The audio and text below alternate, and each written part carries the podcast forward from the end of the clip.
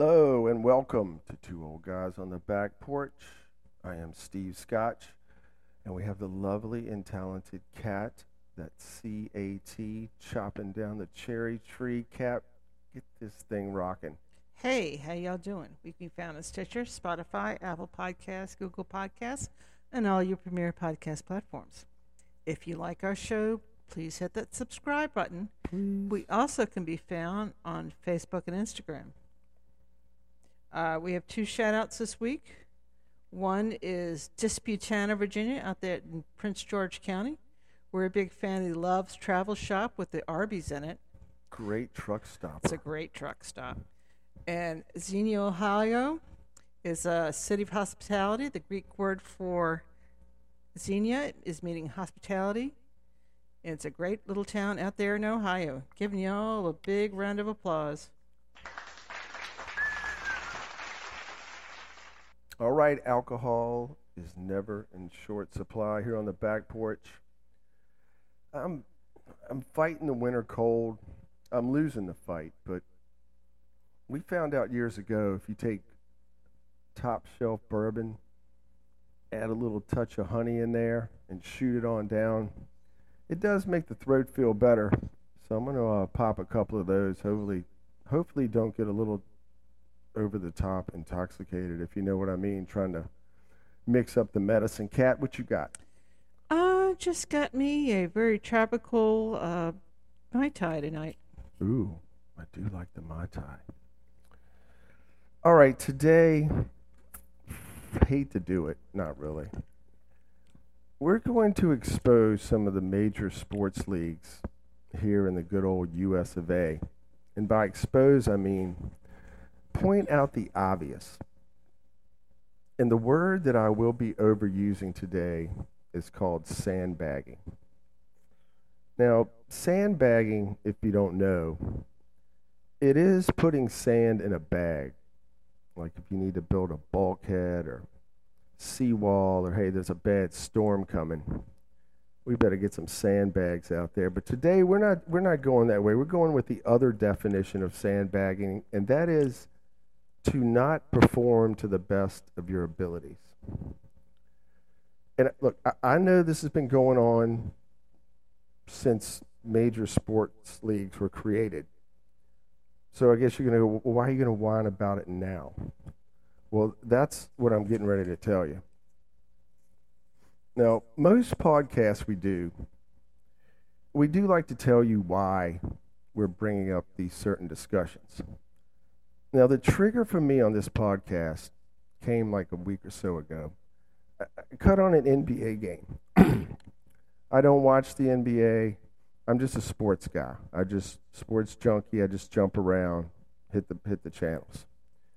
And there he is again, sitting on his ass in these street clothes. And I'm talking about Steph Curry. now he's back on the court now, I'm sure. But I've seen this cat year after year after year. He sits out game after game after game with, with some different bullshit, okay? His knee hurts, his ankle hurts. It's got a he commercial to broke a nail, whatever it is. Look, Steph's only going to play some of the season.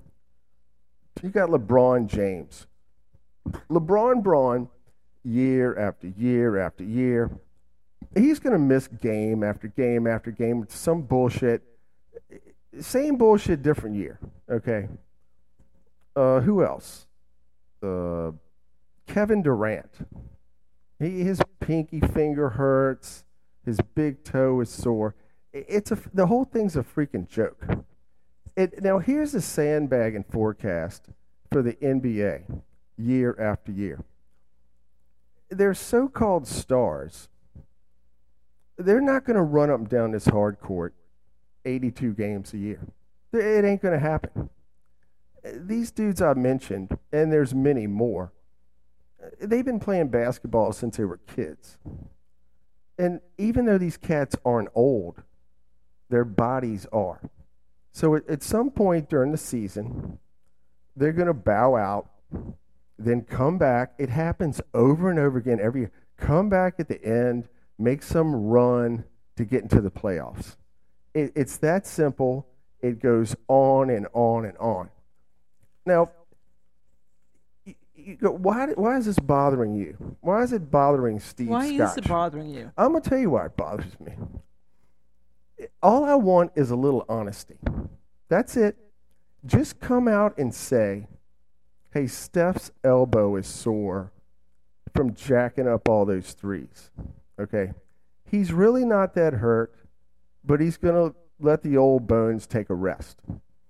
Now, LeBron James, he's even worse, okay? At least Steph will sit on the bench in his bad choice of clothing. When, Le, when Bron Bron gets hurt, he doesn't even sit on the freaking bench. Okay, my point these guys are professional athletes playing professional sports, and their efforts come and go like the freaking wind. You know, people pay three, four hundred dollars for a freaking ticket. Okay? And, and just say you're average Joe like me, and you're only going to go to maybe one NBA game a year, or maybe one every five years. I'm never going to any of them. But you know, you get your ticket in advance or whatever, going to take your kid, and you get out there, and here comes. Look down on the court, and there's these ham and eggers out there that you don't even know who they are, and then they make some announcement. Oh, uh, Kevin Durant isn't feeling well tonight, so he won't be participating. It, it, it's a the whole thing is a joke, you know. And then you got these. Let's not forget about the FanDuel barstool idiots who are betting on these three point contests. I mean, that's not very smart of you anyway. If you're betting on the NBA, you do like to gamble. But but really, the only bet you're really making is who's going to try tonight and, and who's going to sandbag it.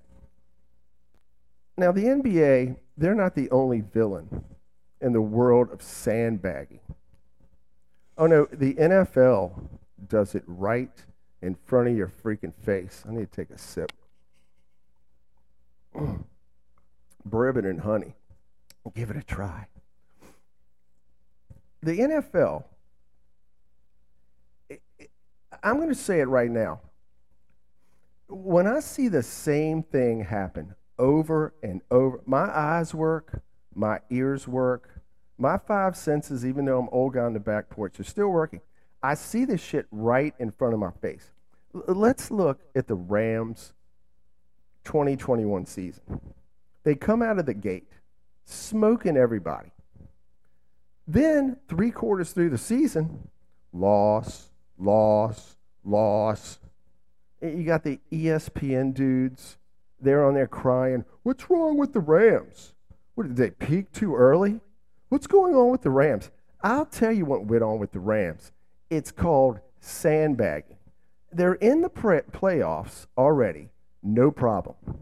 So let's take the foot off the gas, cruise a couple games, and then smoke everybody at the end. And what did they do? They went to the Super Bowl and won. Magic. Now let's look at the Buffalo Bills this year. Exact freaking same scenario. This shit has been going on for years. Buffalo comes out of the gate smoking everybody. All of a sudden, halfway through the season, three quarters, lost, lost. Josh Allen, the quarterback, he can throw a football through the eye of a needle. But I watched him. It was a Jets game, and then it was a game after that. I can't think of who they were playing. He threw it directly straight to the defensive backs of the other team. Nobody was in front of him. The receiver didn't fall down. I don't want to hear none of that excuse bullshit. I saw exactly what that dude did. And then what happens next? End of the season, Buffalo comes out and starts kicking everybody's ass again. It, it's a, you can see it. It, it, it. Why don't you go out there and just rip everybody a new one if you can do it. They're not going to do that. Because they want you to continue to watch the game. This is my theory. Now, about Buffalo, they haven't won the uh, Super Bowl yet. When this podcast comes out, we might be a week or two from the Super Bowl. I'm not sure. Wifey's in charge of that. Yeah. so here's a scary thing Dallas Dallas might win the Super Bowl. They're playing the 49ers next, who, have a, who has a quarterback who got thrown in there mid-season. So the Cowboys could actually luck their way into the Super Bowl. Let's hope not. I was a Cowboys fan, as I told you a while back, but Jerry Jones, Dak Prescott, that whole thing's a joke. So anyway, I digress. This is my theory on these freaking teams going out there sandbagging. In case nobody noticed, look over the last, I don't know, five or more seasons. Look how many teams are eight and eight. Well, well, now they're nine and eight or eight and nine because now they got to play 17 games. Soon to be 18 games because the NFL they got one thing in mind, and that's separating you from your money. That, that's all this thing's about. Now, you know, there's so many teams playing 500 ball because it keeps fannies in the seats. It keeps the fans watching, keeps you watching at home. Hey, my team still has a chance. We still have a chance to make the playoffs because everybody's 500, so you got to watch it right on down to the end of the season. I'm no freaking fool. I see what I see. It happens over and over again. And and here's another scenario where sandbagging is so freaking obvious in the NFL, the NBA. It's the end of the season. Your team has no freaking shot at the playoffs. But you do have a shot at getting the number one pick in the draft. You've got a few games left, they're meaningless. Let's go out there and sandbag it and get the freaking number one pick. Uh, You go to Unless the game. you've already traded away your previous choices and then you're the at- number Commanders. 13. No, that's the Washington Commanders. Oh, so uh, God. they put these dudes out there who haven't played all year, and now they're in the starting lineup under the disguise of uh, we want to look at some of the other guys. It's a freaking joke. And again, you've got losers betting on this shit, and people paid hard-earned money for the ticket, and what they get are teams not competing at their highest level. Here's a perfect example. The wifey's a Washington Commanders fan. The last game of the season for Washington this year was against Dallas. Okay. This game meant absolutely nothing. Now, Absolutely nothing now because they the- screwed up the week before. well, they, I know, Washington blew it. But they hyped the game up that if Dallas won, they could be the number one seed. But of course, they had to have Philly lose, the sun revolve around the moon, the stars line up, Molly Cyrus actually sing a good song. All this stuff had to happen for Dallas to get that. It, it wasn't going to happen, but that's the way they played it. Now, if you watch this game, we're in Virginia, so Washington is like our closest local team. Okay. Correct. So we get them every Sunday, whether we want them or not. We we cut the game on. Dallas comes right out of the gate, and the punter fumbles the ball. No big deal. Shit happens, right? Then Washington punts, and the punt return guy he fumbles the freaking ball. it was a comedy of errors. It, the game was a joke. And, and, and, and Dallas was out there pretending like they gave a shit. It was the worst sandbagging act I've ever seen. This made it even worse. Worse. I went out and did work outside rather than watch it because it was so bad. Mike McCarthy, the piece of crap coach for the Dallas Cowboys, who sucked for the Packers, and now he's sucking for the Cowboys. Uh, Check this out, Mike. There's a workout facility at the at Jerry's fucking penthouse. How about going over there and doing some uh, curls or something, dude, and uh, mixing a salad? Normally, he just stands there on the sideline like a statue. But magically, at this game, he was out there rah, rah, rahing, jumping up and down, patting the guys on the ass. He was coaching them up. It, it, it made it look even freaking worse. So here's, here's how it goes Dallas gets out there, fumbles, stumbles around, looks like a, the Keystone Cops. Washington had a rookie quarterback in there who never played a down. Correct. Dallas made him look like Johnny Unitas. There was one play where this Washington had the ball on like the 15, 20 yard line. This rookie dude, I can't even Holmes or something. I can't even think of his name. He backs up, runs up the middle. Four Dallas defenders pump faked on the tackle. In the end zone, the guy goes. It was a joke. One of them stuck his arm out. The other two watched him run by, and the other guy tried to grab him around the ankle. It usually when the quarterback comes across the middle of the field, they try to take his head off. They let this guy dance pirouette into the end zone. It was a joke. Dak Prescott produced zero offense, zero. Uh, let's see. Dallas punted like nine or ten freaking times. I watched the game. I saw it. Are you going to tell me that that game was legit? I, I'm, I'm going to tell you, hell, it, it's bullshit. All of it's bullshit. And I didn't even have a dog in the fight. I could care less. And again, here we go. You got your FanDuel, Barstool, Toadstool losers betting 100, 200 bucks, whatever it is, on this, on this freaking joke check this out, barstool losers. Take your hundy and take your girl out to dinner, okay? Don't be a moron. All right, next we have the NHL. More sandbagging from hockey. You know, the sandbagging, it's almost like the coronavirus. There's so many variants, it's unreal. so I'm a, everybody knows I'm a Caps fan if you listen to any of these podcasts. I've been watching them since the beginning. And I see, like I said, my eyes are open. We got HD television. I can see this shit going on right in front of my freaking face. All right, it's game after game. All right, if, if you've listened to any of these podcasts, you know I'm a Wash, Washington Capitals fan. Been watching them since the 80s, which is basically when they started. I see what I see, okay? It, this is happening right in front of my face, game after game after game.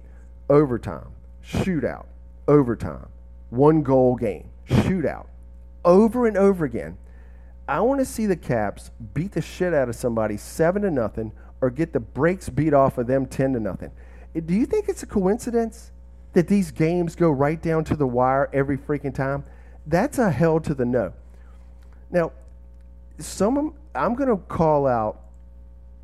I'm not. I- I've watched some of my favorite players on the Caps. I'm not going to name them. T.J. Oshie, Eric Carlson, and others pass the puck directly to the players on the other team. They're skating 10 feet away from them. I watch this shit. They pass it straight to them. And you go, well, well why, why would they do that? Because the Caps are up by two or three goals, and nobody, everybody, fans are losing interest, right? Who's Right. watching this shit?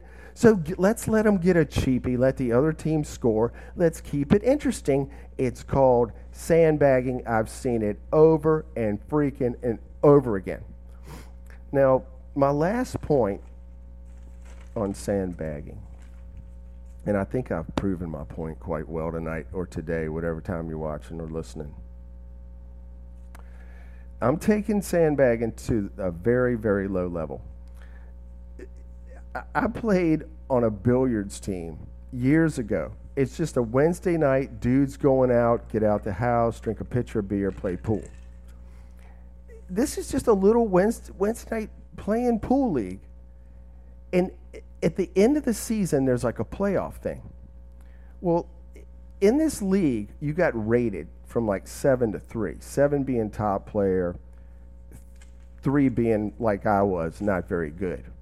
Well, teams that knew they were in the playoffs, they would take their top seeded players and have them lose at the end of the season, the last couple matches, so their rating would go down to like a six or a five when they got down to the playoffs. And so when we get in there, each team had a captain. So my captain goes, Steve, this guy's a five, man. I think you can beat him. You can take him. I get out there. I, I, I took one shot and dude cleared the table. Okay. it's a, so it, I, I'm like, are you serious? Sandbagging in a in a in a, in a billiards league, but I, I saw it happen. But you know, here on the back porch, we're all about the positives.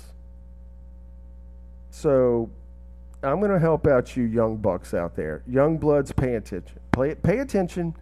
This is where sandbagging can help you young dudes out. Hopefully, you have a girlfriend. Let's say you take your girl bowling.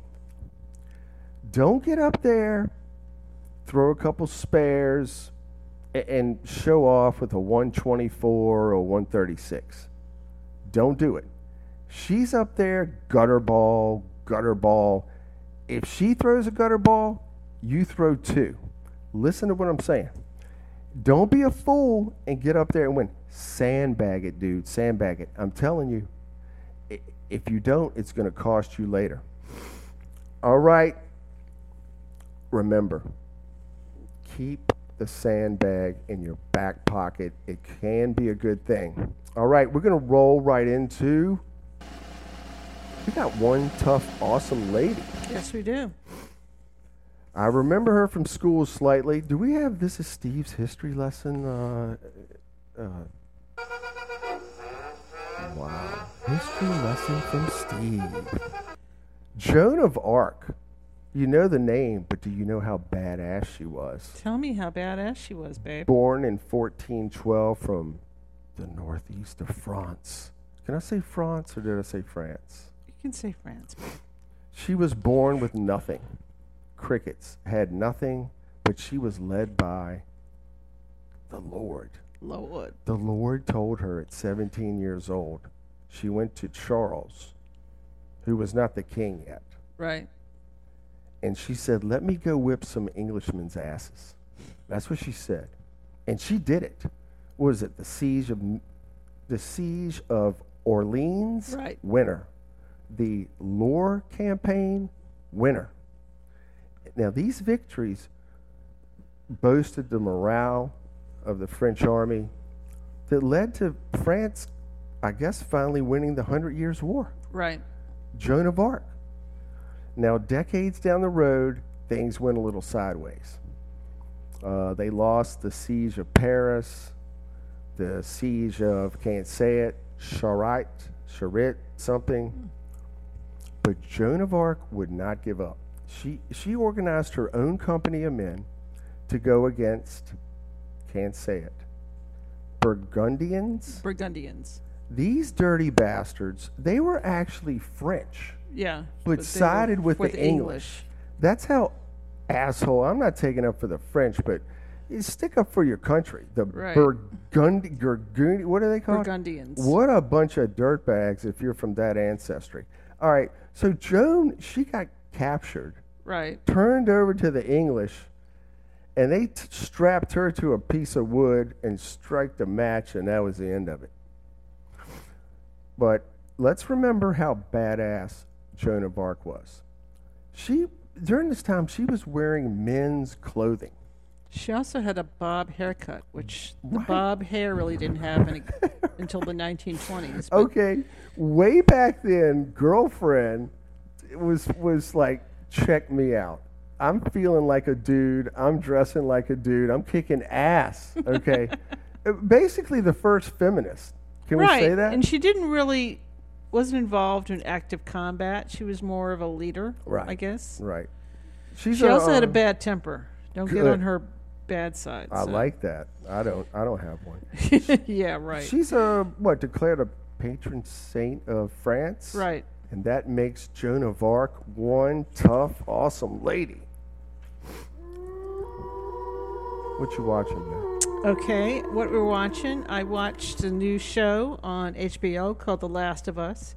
It's based on a uh, video game made by Naughty Dog back in 2013. It's pretty good. It's basically the series starts 20 years before having a mass fungal infection and gave a large global pandemic. It's it's uh your lead protagonist is Joel, who's a smuggler, and escorting this teenager, Ellie, across the post apocalyptic United States.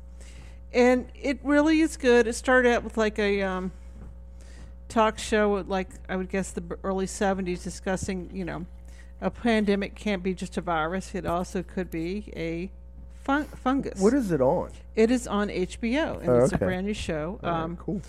What's really good is I listened to a podcast. The two guys, Craig and Neil, talked about how you know how they created it. Bob and Neil. Right, yeah. Craig and Neil. Oh, sorry. That's the other one.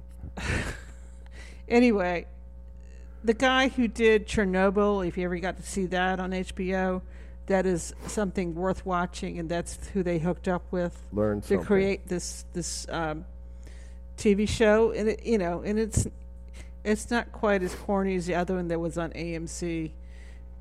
Yes, there are zombies and stuff, but it's a whole lot more budget went down with this. So All right, cool. it, and I'm not the only one thinking it's great. Uh, it's like 95 on Rotten Tomatoes. So give it Eh. a look. See if you HBO or HBO Max.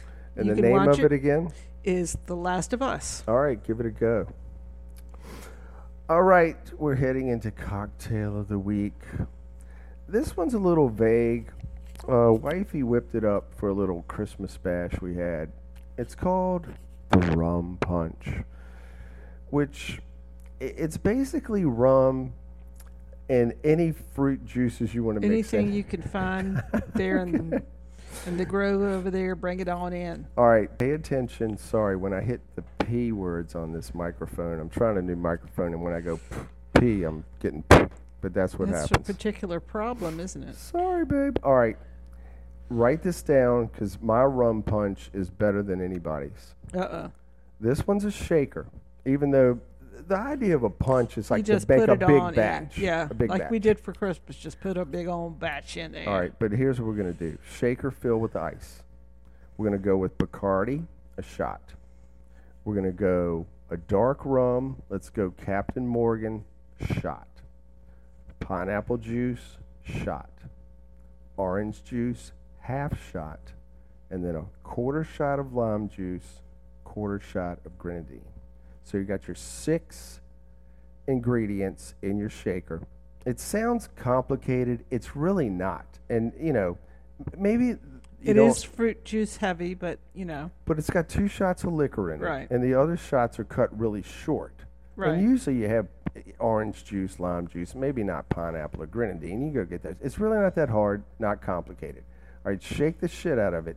Now pour it in a uh, like a tall glass, like, a hurricane E- glass. Exactly. Throw a little cherry in there, but watch yourself on the rum punch. This is one of those ones. You know what I'm going to say? It, it's sneaky good. It's a sneaky one. Yep. I mean, three or four, and you liable would be buzzing pretty good. Okay, rum punch was bit and embedded in the 17th century as alternative to beer for shipmen who worked for the British East India Company. Of course, if you're going to Jamaica or Cuba or Yeah. any of that area, there's plenty of what? Rum. Ah, and there's also some fruit fruits around, so that's easy to make. And it's Them Jamaicans put a hurting on me with that rum punch. I can tell you that.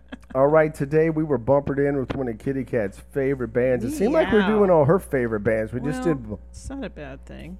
Talking Heads. It's not. Yeah. It's not the Talking Heads. It's Talking Talking, Heads. Heads.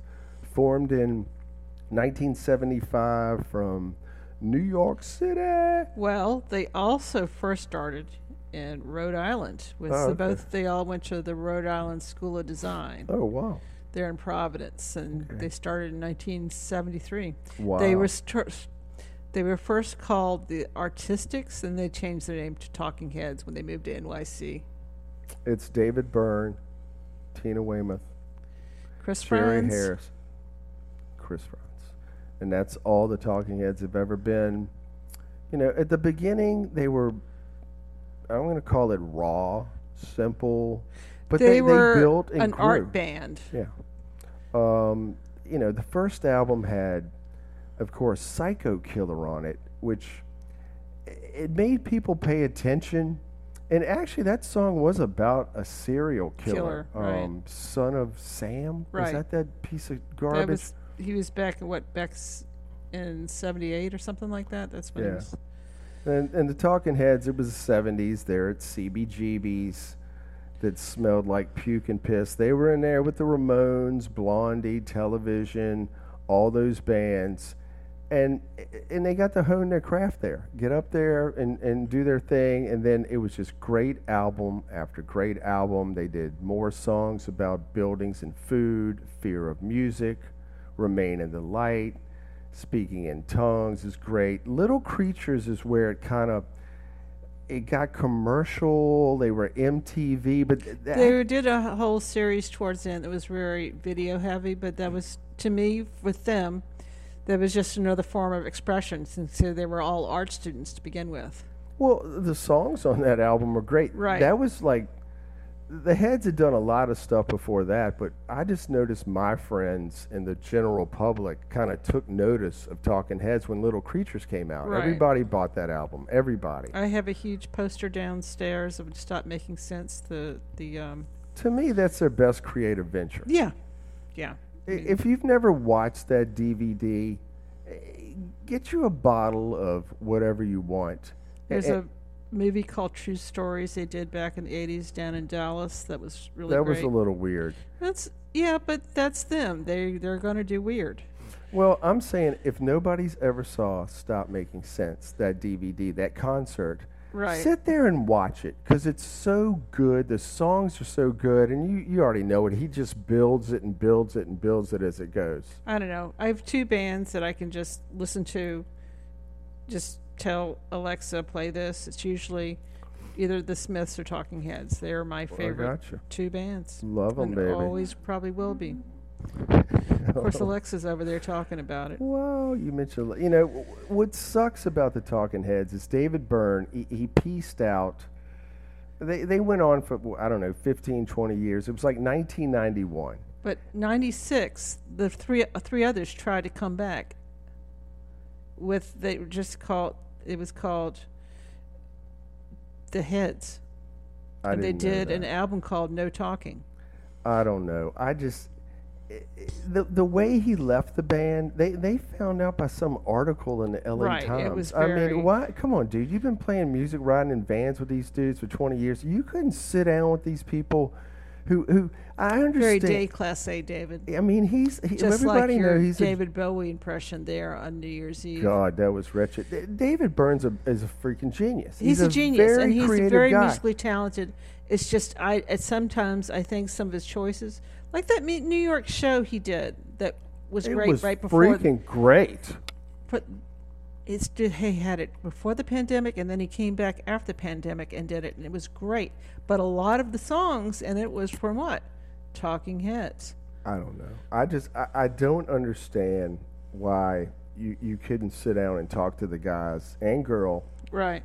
all those years making that great music. And again, what kills me about some of these guys, you know, uh, we'll throw Morrissey in there, whatever.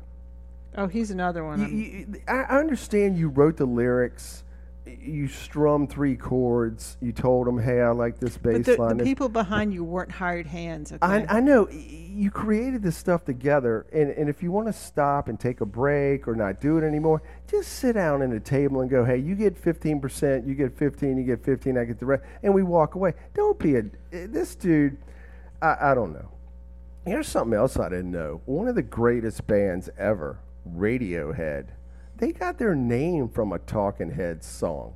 Radiohead from uh, your True Stories album. right. I had no idea. Anyway, they did do a couple songs in 2002 when they were inducted into the Rock and Roll Hall of Fame. But as far as them getting back, I don't know. David Byrne's kind of blowing it. But anyway, Talking Heads, uh, I don't want to say check them out wherever you get your music. If you don't know who the Talking Heads are, get you, you need to crawl out from under the rock. Anyway, we want to thank the Talking Heads for creating all this great music, and we want to thank everybody for listening. Ooh, see y'all down the road. See ya.